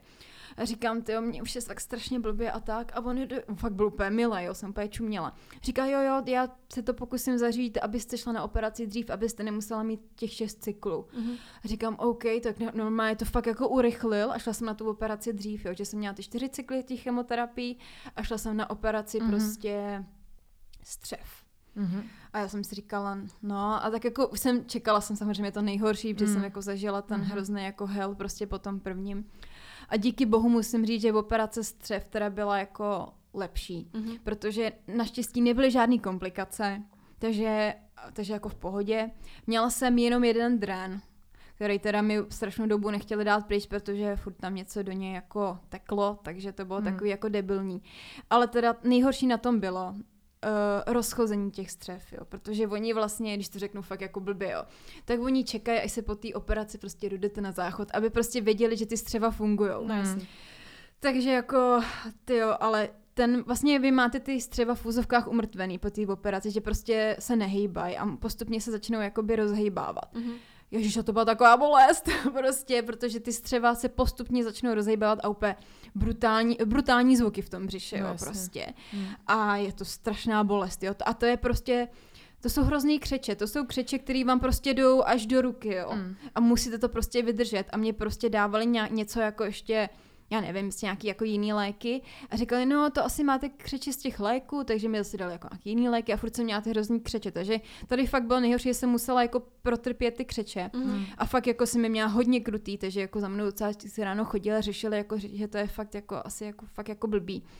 Ale pak jsem to jako nějakým způsobem dala, no. Takže nakonec se ty střeva jako rozhejbaly, ale řeknu, a měla jsem jako zase podobný problémy, jako vstát, prostě bylo mi hrozně blbě, hrozný bolestně a tak, no. A vzali ti kus střev nebo jenom vyoperoval ten nádor? Hele, prostě vzali mi 20 centiáků střev, no. Oni ti to prostě musí vzít, no, jako jasný. To, no. Takže vlastně teďka jsem člověk, kterýmu chybí kus jater, nemám žlučník a nemám 20 centiáků prostě střev. A nějak ovlivnil tě ten žlučník? Co to je v angličtině? Je to pankreas? Ne, to pankreas je slinivka. Jo, to je pravda. Protože vím, že bez tý může žít. Bez žlučníku taky. To je prostě, žlučník je na to, že ti tvoří vlastně žluč v těle. Znamená, že když si dáš mastné jídlo, že ono to nějakým způsobem líp zpracujou, že tam jdou ty šťávy. Takže vlastně v podstatě mám omezení, jako, že nesmím moc mastný, protože když si ho dám hodně, tak mi začne být jako blbě, protože to tělo to jako nezvládne nějak jako zpracovat. Ale nějak to nemusíš nahrazovat tu funkci toho žlučníku. Ne, vůbec, okay. Vůbec si to jako neřeší, no. Takže byla operace střev? Takže byla operace střev, to jsem šla asi po 8 dnech jako domů, ale bylo teda úle. Jsi šla po 8 dnech domů? Myslím, že jo, no, že docela jako rychle vás jako tak jako pustí domů. Do světa. A doma tě prostě jako, to tě jako vypustějí prostě. No, tě prostě jako vypustějí, no a pak jako asi v péči jako té rodiny, no, takže jsem zase, teď už ani nevím, jsem byla zase u rodičů, myslím, že jo, no, ale tam bylo, že prostě ta jízva vypadala fakt hnusně a já jsem říkala, tyve, a hlavně mě jakoby, jak to říct, jak máte to maso, tak ono zevnitř je takovým obalením tím tukem, jo. A já jsem vlastně, mě to udělali jako přes pupik, oni vám tu jizvu prostě, já to mám jizvu jako přes pupik a já jsem říkala, tyve, mě asi jako, že já jsem se myslela, že už nebudu mít pupik, protože když jsem vypadala, ta čerstvá jízva prostě právě, takže jsem jako bez pupiku. A vlastně tam šel takovej z toho pupiku, fakt je to nechutný, jo, promiň, šel takovej jako bílej něco. Hnis, jako, no, jakože vypadalo to jako hnis, ale prostě v podstatě ta část té kůže byla otočená a to, co je bevní, to má bevnitř, bylo venku, znamená takovej ten tukovej cosi. A já říkám, sakra, co to je? Ale jedna doktorka, samozřejmě řekl jeden doktor, no, to je v pohodě, to ono to pak odpadne. Říkám, OK, odpadne prostě pupík, jo. No, ale jedna doktorka prostě asi se nebyla jistá, jako co to je. A pamatuju si, že ona mi začala do toho píchat jehlou. Do toho pupiku a já opět, cože. Protože samozřejmě to viděl můj přítel a tak prostě se bál, jako co se mi tam děje, nějaké hnis nebo to. No, takže to si pamatuju, že to bylo jako docela nepříjemný, že mě do toho píchali. No a pak prostě jsem na to jízvaní na koukám, protože to přes ten pupik, já jsem hrozně na pupik citlivá, jo. Takže a když máte prostě jízvu přes pupik, tak je to fakt strašně nepříjemný. Takže já jsem vždycky na to nesměla myslet, na ten pupik, jako a štěstí jsem to jako necítila, nebolelo to nějak extra, jo. Takže se na to jako nesměla myslet a pak to teda jako odpadlo, jo. Ty vole. A nakonec teda jako pupik mám, jako je takový jako jiný, je to prostě... Máš hezký pupik. Jo, nakonec jako celý břicho je jako trošku jiný, jo, ale jako v pohodě, no. No, takže vlastně také jsem přišla domů po té operaci a pak jsem dostala ještě další 2 chemoterapie. A doma to probíhá jak ta péče? No, potom se tě pustili, tak... Potom se pustili, tak samozřejmě si takový jako nemohoucí v podstatě, takže ti musí jako rodina ti musí pomáhat jako sednout si, lehnout si s pohybem. Nesmíte samozřejmě nic zvedat, aby tam prostě se nevytvořila nějaká kýla. Mm-hmm. Takže prostě v podstatě jsem třeba další 2-3 týdny prostě doma jako odpočívala, no. Uhum. A jak to bylo s přítelem, jak jste to zvládli jako spolu? Hele, jako přítel je úplně boží, ten se o mě vlastně celou dobu hrozně jako staral a pomáhal mi a byl moje jako velká psychická opora. A vlastně, když začal ten covid, tak samozřejmě v té době jsem začala chodit na tu chemoterapii, no jo, byla vlastně jsem hodně oslabená a tak, že dokonce i přítel si vzal volno a myslím, že se mnou byl třeba 2 měsíce doma. Že ani nechodil do práce, protože se samozřejmě bál, aby mě něčím nenakazil on. Mm. Takže my jsme byli prostě u jeho rodičů jako v baráku a tam jsme jako nakoupili jako takový počítačový hry a tak, že jsme tam prostě jsem jezdila autíčkama, tak jo. To je fajn. Jak to změnilo váš vztah? Já si myslím, že nás to strašně jako stmelilo, no, že vlastně jako nikdo říká, tyve, to bych si to úplně můj partner nedal a tak, ale on, Adam má takovou schopnost, že hrozně jako pomáhá lidem a je takovej hrozně jako... Ty jsi vlastně říkala, že dělá ve zdravotnictví? On dělá jako ve zdravotnictví, ale zároveň je moderátorem jako Českého rozhlasu, jo, takže on má taky takový jako pestrej, ten, já jsem to našla okolo Českého rozhlasu, říkám, je hustý, udělá podcast, tady kousek od jeho práce, no, takže on jako nemá žádný jako zdravotnický vzdělání a dělá tam takovou tu personální jako taková hospicová péče, znamená prostě to jako o pacienty, který prostě umírají, takže on prostě řeší takový ty věci, jako že schání sestřičky, komunikuje s klientama a takhle. No. Okay. A já jsem chtěla navázat. Jo, takže jsi teda byla doma a s přítelem pomáhala ti rodiče, přítel a teď ale furt to... Nebyla jsi vyléčená, že jo? No, samozřejmě, že v momentě, kdy vám vyndají jakoby ty nádory, tak v podstatě jste jakoby čistý. A vlastně já jsem měla teda ty 2 operace a ono to není takový, že vám udělají tu poslední operaci a je jako konec léčby. Prostě musíte dojet s nějaký cyklus chemoterapii. Takže jsem se tak strašně moc netěšila. Ale teď nevím, jsem dostala 2 nebo 4 chemoterapie. To bylo, potom co jsi byla chvilku doma, tak si zase potom najela a do nemocnice zase. Ne, já tu chemoterapii jsem měla na doma. Já jsem totiž měla tu Baxterku, která je jako přenosná a mám furt ten port, já vám ho klidně ukážu, to by jsem vlastně ukazovala. Já mám takovou chvilku ukazovat jako můj port. Mě to zajímá třeba. Ti ukážu. Takže ten furt mám, ten mi jako nevyndali, protože samozřejmě kdyby se něco jako pokazilo, tak prostě nepokazí, tak tím pádem vám to hned můžou napíchnout a nemusí vám znovu zase něco zavádět jako pod kůži. No takže já jsem dostala, já už se nepamatuju ani kolik, buď 2 nebo 4 chemoterapie vlastně po té poslední operaci.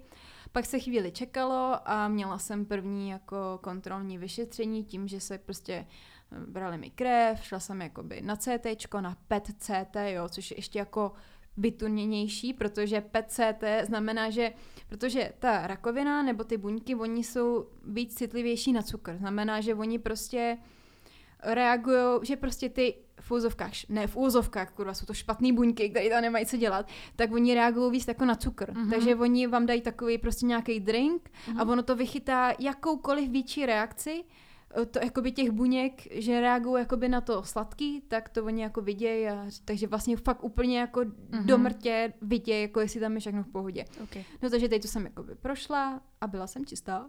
A jak to bylo kdy? Jo, promiň. Ale to bylo koncem listopadu. A jak se chodíš na kontroly? Hele, chodí se každý 3 měsíce. Okay. Takže já jsem měla kontrolu asi před 1,5 měsíce a to byla první kontrola po 3 měsících. Jo? Takže to musím říct, to bylo psycho. To jsem zase musela jako navýšit moje dávky antidepresiv, ano. Takže, protože prostě začala se mít úplně jako haluzní představy, prostě ten mozek prostě šrotuje, je to fakt jako nepříjemný, že pak jsem se jako uklidnila a prostě jsem šla na ty testy. Samozřejmě úplně stres, jak se mě to se nedokáže nikdo představit, jak je to je stres, jako. Protože ten první rok, i třeba ty první 3 měsíce, jako, je to fakt jako, jak to říct, no, že se to prostě jako nejvíc vrací, takže jako, musím hrozně. Takže jsem šla na ty jako testy a výsledky dopadly dobře, takže hurá. A teď mi vlastně ke konci května mě čeká jenom krev. Jsou to onkomarkery, že prostě ta krev, z krvi se zjistí, jestli nemáte nějaký rakovinotvorný prostě buňky v tom těle a pak za 3 měsíce jdu znovu na CTčko. Okay. Takže když to teďka v květnu bude OK, bude. Takže bude to OK, tak pak půjdu prostě na to CTčko. Mm-hmm. Taková klišejní otázka, ale jako, nebo nemyslím se nám to takhle obecně, ale samozřejmě, v čem tě to změnilo? Jako, jasně, že ti to muselo změnit pohled na život, na tebe se, možná u toho by se mohli začít. Mm-hmm. Jak to změnilo jako vztah ty a tvoje tělo? Hele, a ty sama. Vztah moje tělo. Začala jsem strašně vnímat svoje tělo.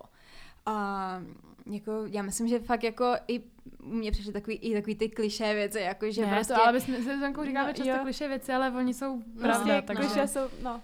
Hele, totální vděk, jako za to, že zaprvé celkově za to, že můžu žít, pro boha, to je prostě úplně jako úlet. A hlavně pro mě se stal můj život strašně barevný, protože si vnímám takový ty krásný momenty, detaily toho života a uvědomuji si, že prostě nic není všední, všechno je jako magický a tak.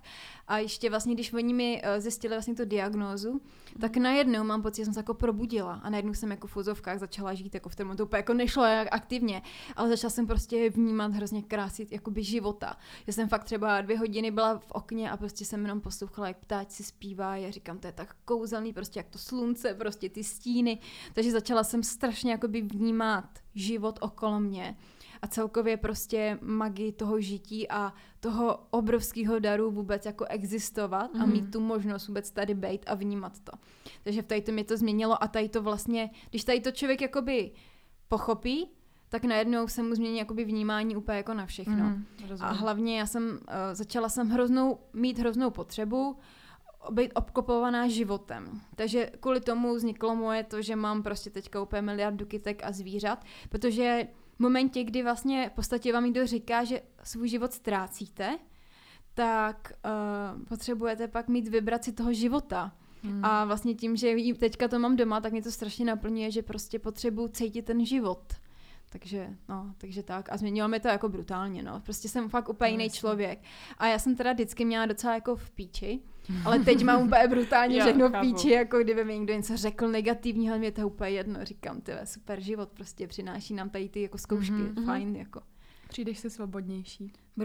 Brutálně svobodnější a hlavně si uvědomuju jako možnost pohybu, protože když člověk je v nemocnici, nemůže se hejbat, jako, tak pak prostě jenom jako zvednout se, prostě nevím, předklonit se, zatancovat si, tak to je prostě úplně jako bomba. A hlavně i když jsem třeba měla tu backstarku doma, jako ten na tom portu, tak to byla ta chemoterapie, mimochodem, jo. Takže to taky člověk je omezený pohybem a prostě když to nemá, tak prostě může člověk jít, prostě můžeš se procházet a jako chodit, to je prostě pecka. Takže vlastně úplně všechno, co člověku přijde jako normální, je teďka pro mě jako vzácný. Není to nic jako pro mě všedního, co je samozřejmost. A cítíš se dobře? Jako prostě cítíš se víceméně tak, jako se cítila předtím? Vlastně jako cítím se vlastně jakoby líp, protože já si myslím, že už to tělo mi dávalo předtím delší dobu jako najevo, že něco jako v nepořádku. Měla jsem fakt bolesti toho břicha a bylo to jako nepříjemný, což teďka nemám. Fakt jako cítím, že ten spodek je prostě v klidu, je v pohodě. Takže doufám, že bude už navždy v pohodě. Takže vlastně cítím se v podstatě líp. Samozřejmě, když máte prostě 2 velký zvy na břiše, tak není to takový, že bych mohla 2 hodiny se tady někde ohejbat a tak. Prostě člověk, je to prostě břicho je strašně citlivý. A myslím, že když máte jako zvy na břiše, tak fakt to není úplně jako, prostě celý život to budete cítit, jo. Takže jako není to takový, že bych jako byla úplně jako happy a mohla se jakkoliv hejbat, prostě musím si fakt dávat bacha a učit se znovu, jak pracovat se svým tělem a jak pracovat hlavně s tím břichem, protože je prostě jiný. A i když máte prostě 20 centiáků jako kratší střeva, tak taky prostě musíte s tím trošku jinak jako pracovat, jako to tělo jakoby mi teďka trošku jinak jako vnímá to jídlo, zpracovává to, takže jako cítím jako změny, no. Nevím, jestli vůbec byla otázka, jestli jsou nějaký změny, ale jo, to je... Jo, určitě. Krásně jste to odpověděla. Co teď nejradši děláš? Hele, nejradši jako nic nedělám, jako. Ne, no, ale taky pohled na nic nedělání. Hele, pohled na nic nedělání, to je úplně super, protože jenom to, že člověk je vlastně úplně super. Já jsem dřív potřebovala furt jako někde něco, být jako zaměstnaná, jako jako moje hlava a já jsem měla pocit, říkám, to je dneska co jeden trávím doma, jako nic se neděje vlastně, jako předtím jsem byla fakt taková, jako nevydělávám teďka nic a prostě jako... To jsme přesně řešili v minulé epizodě. Jo. A prostě utíká mi teďka život, ale přitom vůbec, jako ty můžeš být fakt doma a prostě jenom tak jako bejt a vnímat, já nevím, co se pouklidit a tak, takže já jsem teďka nejvíc spokojená, když jsem doma, zalévám kytičky a povídám si se zvířátkama. A hrozně často teda jako sleduju, já jsem vždycky z mužidly, já třeba půl hodiny sleduju krevety. Jo, fakt mám úplně takový fakt jako zpomalený ten život. Jako a je teďka. To super teda, jak jsem byla u Lucinky, tak jsme tam právě pozorovali krevety a to já jsem říkala Luce, a najdeš je tam? Že si, jo. Že, no, že to je úplně to je jako meditativní, no. Jo, a že normálně si je snad taky pořídím. Jo, to bylo úžasný. Já jsem dokud to člověk fakt neudělá, dokud člověk nejde pozorovat krevety, tak nechápe, ale je to fakt skvělý. Jo, je to fakt jako úplně relaxační, protože oni furt něco dělají těma pacičkama, furt tam jako co akční. Máš vyfocen nebo natočen? Jo, mám, hele, ukážu ti fotky, videa, všechno. A to jsme s Lucinkou taky říkali, že vlastně najednou si člověk uvědomí, že to je úplně jiná forma života. No. Ale jakože to je furt nějaká živá jako bytost a je to úplně hustý. Jo, tě to najednou odvede. Jako, že oni si prostě jedou ten svůj život prostě v tom svém pědí světě, v tom akvárku a prostě fakt mají takový to tam jako po svém, no, mě taky hrozně baví, no. Sledovat, takže já takhle tam vždycky jako, protože já toho mám dost, že můžu sledovat žáby, můžu sledovat jako bety, můžu sledovat ryby, pak se hraju s potkanama. Super, přesně nebavit jedna a přesně se k druhýmu. Přesně tak. Já jenom chci říct, že je strašně obdivuhodný, no prostě jak o tom mluvíš. Jo, teď jsem chtěla říct přesně, jak jsi to podala, že to vlastně vůbec neznělo negativně, přitom to musela být strašná zkušenost. A že jsi to podala tak, jak nevím, nejlíp jsi to mohla. Jakože pořád je z tebe hrozně cítit ta pozitivní energie. Úplně brutálně. Já bych vám přála jako tady sedět s náma, abyste to cítili, protože jako to, co z tebe jde, je úplně... neskutečný. Jako já si totiž furt říkám, že mi to vlastně přineslo jako hrozně jako pozitivních věcí. Je to fakt jako absurdní, co říkám, ale za prvé jako je to fakt divný, jo, ale fakt jsem se takhle vynastavila, říkám, kdo zažije prostě chemoterapie, zkušenost životní, kdo zažije prostě takové operace, zkušenost prostě. Kdo zažije prostě ve 27, že mu prostě řeknou, že prostě má takovouhle diagnózu a musí si to jakoby mentálně nějak jako zpracovat. Je to, mně přijde, že prostě během roku jsem prošla neuvěřitelnou jako školou. Prostě v rámci své osobnosti a svého rozvoje. A já jsem takový jako člověk, který má hrozně jako miluje takový jakoby seberozvoj a hrozně chce jako poznat sebe. A já jsem díky tady tomu strašně moc poznala sama sebe. Protože já si myslím, že spousta lidí, kteří si žijou v taky jako pohodičce, tak vlastně nesáhnou si prostě třeba na to dno a nesáhnou si na to, jako kdo jsou oni sami. A já jsem díky tady tomu zjistila, že prostě jako víc jako kdo jsem, že mi fakt přijde, když člověk, že fakt jako zažije fakt krizovou situaci, tak v tom se ukáže jakoby ryzost jako jeho osobnosti. A tady, díky tady tomu jsem to mohla prostě fakt jako poznat, jako kdo jsem. Takže to je jako pro mě super. Jako v uvozovkách super a jasně. Za druhé mi připadá super, že jsem o tom začala pak jako veřejně mluvit a přijde mi to strašně moc lidem pomohlo, že se mi všichni začali svěřovat a třeba šli fakt jako k tomu doktorovi, když měli nějaký ty problémy a myslím, že jako egoisticky si myslím, že to spousta lidem jako pomohlo, což jako je vlastně to přesáhlo i mě, že to nebyl vlastně rozvoj jenom pro mě, ale i pro to okolí prostě. Takže to si myslím, že jako bylo super, no. I'm speechless. Já taky, totálně. Prostě já mám pocit, že cokoliv řeknu, tak je zbytečný. Jo, no. To vůbec nedělá jako, no. Ale každopádně určitě takovouhle zkušenost jako nikomu jako nepřeju, jo? Ale tím, že jsem si jak prostě prošla, tak to můžu jako samozřejmě posouvat dál. A samozřejmě na tomhle jako nejhorší bych řekla, že vám nikdy neřeknou, jste úplně jako vyléčená, jo. Protože já, když jsem vlastně odcházela od toho onkologa a byla jsem taková docela happy, jakože vyšly výsledky jako v pohodě, tak mi řekl, no ale ten první rok je vlastně nejvíc jako náročnej, že se to jako nejvíc vrací ten první rok, takže jako že ten první rok pro mě byl jakoby nejhorší. Pak už se postupně jakoby ty procenta snížilo, jo. Takže to není takový, jakože furt je tam jako ve vás takovej stín. Že to, prostě, že to prostě není chřipka, která odejde, ale je to něco, co prostě víš, že v tom těle je prostě přítomný a když to prostě bude chtít, což prostě nechce, tak prostě může se to tam jako zase objevit, no. Takže to je jedině takový blbý, že vlastně já bych chtěla být ještě víc pozitivní a říct, hele, byla to zkušenost, prostě můžu ji předávat dál. Ale horší, že člověk musí s tím furt bojovat, tak mi jakože může se prostě to někde posrat, no. To jsem se taky chtěla zeptat, co teda teď konc, jestli ne, co děláš pro to, aby se to nevrátilo, to zní tak jako blbě, ale je jako něco, nějaká v uvozovkách jako prevence, ať už to co jako do svého těla dáváš, nebo to jak právě myslíš, to si už teda řekla, že se snažíš jet na těch pozitivních energiích a vibracích, tak jestli... Hlavně prostě být v klidu, no. Jo. Já si myslím, že já z čeho mám třeba jako strach, je stres. Já si na jednu stranu myslím, že tomu jakoby hodně stres pomohl tomu, co se stalo, takže já třeba představa, že to se jako s tím úplně nejsem jako smířena, se bojím, že když jako nastupuji do nějakého normálního pracovního režimu, což mi stejně jako nejde, protože po pár hodinách mě třeba začne to břicho bolet. Ale prostě bojím se toho stresu, no, že zase kdybych se jako vrátila do těch starých myšlenkových forem, tak aby zase se to jakoby nepřekroutilo i v tom těle. Chápu. Takže já si myslím, že je nejlepší prostě fakt mít jako v píči a být jako v klidu. Chápu, takže... tomhle mega věřím. A takhle zpětně teda, když by jsi měla něco říct Lucce před 1.5 rokem nebo a dál, jako co by jsi třeba poradila, co by jsi řekla, jaká by byla message tvým? Hele, asi by message byla taková, že jako já jsem předtím byla taková, jsem měla pocit, že mám, jak to říct, jsem byla hodně ambiciozní a měla jsem pocit, že prostě musím být úspěšná fotografka a že pokud prostě nebudu úspěšná fotografka a nebudu prostě vydělávat určitý jako kvantum peněz, tak se nebudu cítit jako dostatečně jako úspěšný a kvalitní člověk, jo.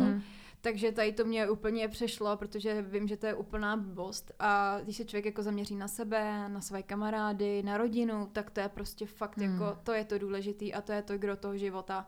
Ne to, že prostě tady budu řešit nějakou svoji kariéru a lítat do Londýna a dělat tam jako blbosti, jo. Takže jakoby uklidnění po stránce té kariéry, já jsem měla pocit, že prostě říkám, no tak teď mě je 27, no, takže jako když teďka neuspěju, tak už budu pak jako hnusná fotografka a nikdo mě nebechtí, fakt jsem byla úplně jako mimo tady v tom, takže jsem prostě, tady to úplně jako odešlo, takže teď jako, i kdyby se mi už ve focení nic nepodařilo, tak mi to je vlastně jako jedno. Prostě vůbec jako o tom ten život není, jako klidně se někam odstěhu a budu tam prostě pěstovat bylinky, tedy bych teda potom pak netrhala, protože mi je chelí to, ale pěstovala bych je tam třeba, no. Ještě bych se teda možná zeptala, jestli teda asi mnohem víc žiješ přítomností teď předpokládám. Že určitě že člověk... žiju přítomností, ale tak samozřejmě člověk jako přemýšlí, co bude a tak. Jo. Ano, to se chci právě zeptat, jestli máš nějaký plány, ať už krátkodobý nebo dlouhodobý. Hele, plány... Jako určitě můj plán je být prostě jako stále v takovém jako chillu, být jako spokojená a... Asi po pracovní stránce určitě bych chtěla, aby až teda covid odejde, tak bych chtěla zase se víc jako vrátit do té kultury a víc jako být mezi lidma a víc fotit a dělat podcasty a komunikovat s lidma. Zdokonalovat se v moderování, to bych moc ráda, protože mě to moc baví. To jsem vlastně chtěla říct, ať tady zmíníš svůj podcast. Jo, to určitě. Ti uděláme ještě, uděláš tady reklamu 100%. A možná, nevím, jestli máme se Zuzankou ještě nějaký další dotazy, nebo vypadá nás něco. Já mám pocit, že prostě, když se něco zeptáme, tak ty zodpovíš dalších 100 otázek k tomu, prostě takže je právě úplně skvělý. Takže možná, jestli je nějaká věc na závěr, kterou nějaká taky message, kterou by si chtěla vzkázat našim posluchačům a posluchačkám. Určitě všem říkám a opakuju, neřešte blbosti. Fakt jako život není o takových maličkostech, které vlastně jako jsou nesmysly, nedávají smysl. A to nejdůležitější je opravdu prožívat život naplno a nezabývat se povrchníma, zbytečnýma věcma. A neřešte, co o vás říká okolí nebo co si o vás domyslí. Je to úplně jako nesmysl. A no, asi tak. Takže můžeme jedině souhlasit a to. A ještě než ti poděkujeme na závěr, tak můžeš říct, kde tě lidi najdou? Tak, já mám Instagram Lucie P-Life, jo. My vám to dáme do popisku. Určitě. A na našem Instagramu taky najdete určitě fotku. Takže to. A máš teda i svůj vlastní podcast? Tak ano, založila jsem si podcast, protože v momentě, kdy jsem zjistila, že asi budu fakt jako dost času trávit doma, tak jsem si koupila mikrofon a řekla jsem, že prostě Za ty roky znám, myslím, že docela dost zajímavých lidí, který myslím, že by mohli zajímat i další lidi, takže jsem se začala zvát jako lidi do svýho Lucie podcast. Můžete mě najít na Spotify a taky vám nasdílíme na dalších platformách. Tak, no, takže tak. A mě totiž hrozně baví různý světy lidí, jo. Takže já jsem třeba teďka tam měla astrologa, který je úplně jako vystřelený úplně jinam. A hrozně mě baví, jak ten člověk jako přemýšlí, protože ten člověk byl opravdu upřímný, já jsem to chtěla trošku jako hejtit, ale on byl fakt takový, jako bylo vidět, to fakt jako cítí a že to jeho vnímání reality je fakt přes tohle, takže mě to úplně jako dostalo. Měla jsem tam biologa, který zase řeší to, jak třeba zvířata vnímají krásu. Mimochodem, takže moje spolubydlící úplně nezávazně na mě a na všem, tak právě slyšela tvůj podcast s tím biologem. Jo, a líbila si aspoň. Jo, líbila si. No, takže mě to taky hrozně otevřelo oči, že prostě jak ty zvířata vlastně vnímají tu realitu, což my samozřejmě nemůžeme jako vědět a přijde mi to strašně hustý. Jo, ještě jsem vlastně chtěla říct, že mě hrozně začalo jako bavit chovatelství, takže já bych hrozně moc chtěla pomáhat zvířatům a klidně bych chtěla být v nějaký záchranný stanice se zvířatama a tak, takže to by byl taky můj jakoby další cíl, že bych chtěla tady tomu se věnovat, no. Chápu. To je vlastně taky dobrý zmínit ještě takhle, když se vrátíme teda zpátky k té nemoci, takže Lucka je vegetariánka, což je 10 let vegetariánka. 10 let vegetariánka. Jo, to je docela jako bizár, protože vlastně to je v podstatě já tady v tom, že mám tu nemoc, jsem dostala ve 27, respektive ten nádor tam musí být už jako i dřív, tak je to vlastně všechno úplně opak toho, co se říká, protože většinou tady tu nemoc mají starý lidi. Co jí hodně masa. Co jedí hodně masa a já jsem mladá a maso nejím. Takže samozřejmě zaprvé řekli mi, že vlastně tam takovýho klienta jako já prostě teďka za tohle období vůbec nemají, že prostě každým říkal, tyjo, to je unikát. A to bylo další z pocitů, jsem si říkala, tyve, to je fakt jako divný. Protože jako jsem si zvykla, že v životě jako mám často něco extra, ale tady to zrovna jako extra mít jako nechcete, jo. Takže to bylo takový, že člověk má ještě o to větší strach. Řekne si jako do prdele, co se mnou teda je, tady tu nemoc nemají mladí lidi, jak to, že jí sakra mám já. Takže o to víc to bylo pro mě takový jako strašidelný. Říkám, tak co je se mnou blbě a co je s mým tělem blbě. No, takže vlastně nevěřte takovým těm klasickým poučkám, že prostě lidi, co mají rakovinu střev, prostě jedí maso a tučný a to já nevím, nějaký zabíjačky a tak vůbec jako jo. Tajně jsem to maso nejedla, jo. Ještě než tuhle epizodu ukončíme, tak bych jenom chtěla říct, že s Luckou můžete najít o něco málo další epizodu na herohero.co/nevíme podcast. Protože po nahrání této epizody jsme se ještě rozpovídali a napadlo nás, že bychom to nahráli, takže to můžete najít tam a odkaz je v bio. Tak Lucko, my ti strašně moc děkujeme. Strašně moc. Znovu zopakuju, tvoje energie je naprosto neskutečná, obdivuju, jak o tomhle dokážeš mluvit takhle otevřeně a takhle vlastně, no řekla bych hezky, ale je to strašná situace, ale prostě jsi to podala fakt krásně a zůstaň taková, jaká jsi. Mě to určitě jako rozhodně, myslím, že jsi nás oči, určitě inspirovala si nás a budeš inspirovat hromadu dalších lidí a já strašně moc doufám, že si tady to poslechne co nejvíc lidí, protože toho máš jako hodně hrozně moc co předat a to ani není jenom o tom, že jsi prošla takovou nemocí, jakou jsi prošla, ale to, jaká osobnost seš a je to neskutečný. Takže jste taky úplně skvělý a bylo to s váma úžasný. Moc krát vám děkuji, že jste mě pozvali. Tak já doufám, že se uvidíme třeba potom někdy znova. Nápodobně. Budeme na kafe. To určitě. A dáme update. Tak jo, moc děkujeme a našim posluchačkům moc ti děkujeme a doufáme, že vám, našim posluchačům a posluchačkám, se dnešní epizoda líbila. Určitě zčekněte Lucký profil a podcast. Jako vždycky sdílejte a mějte se krásně. Čus!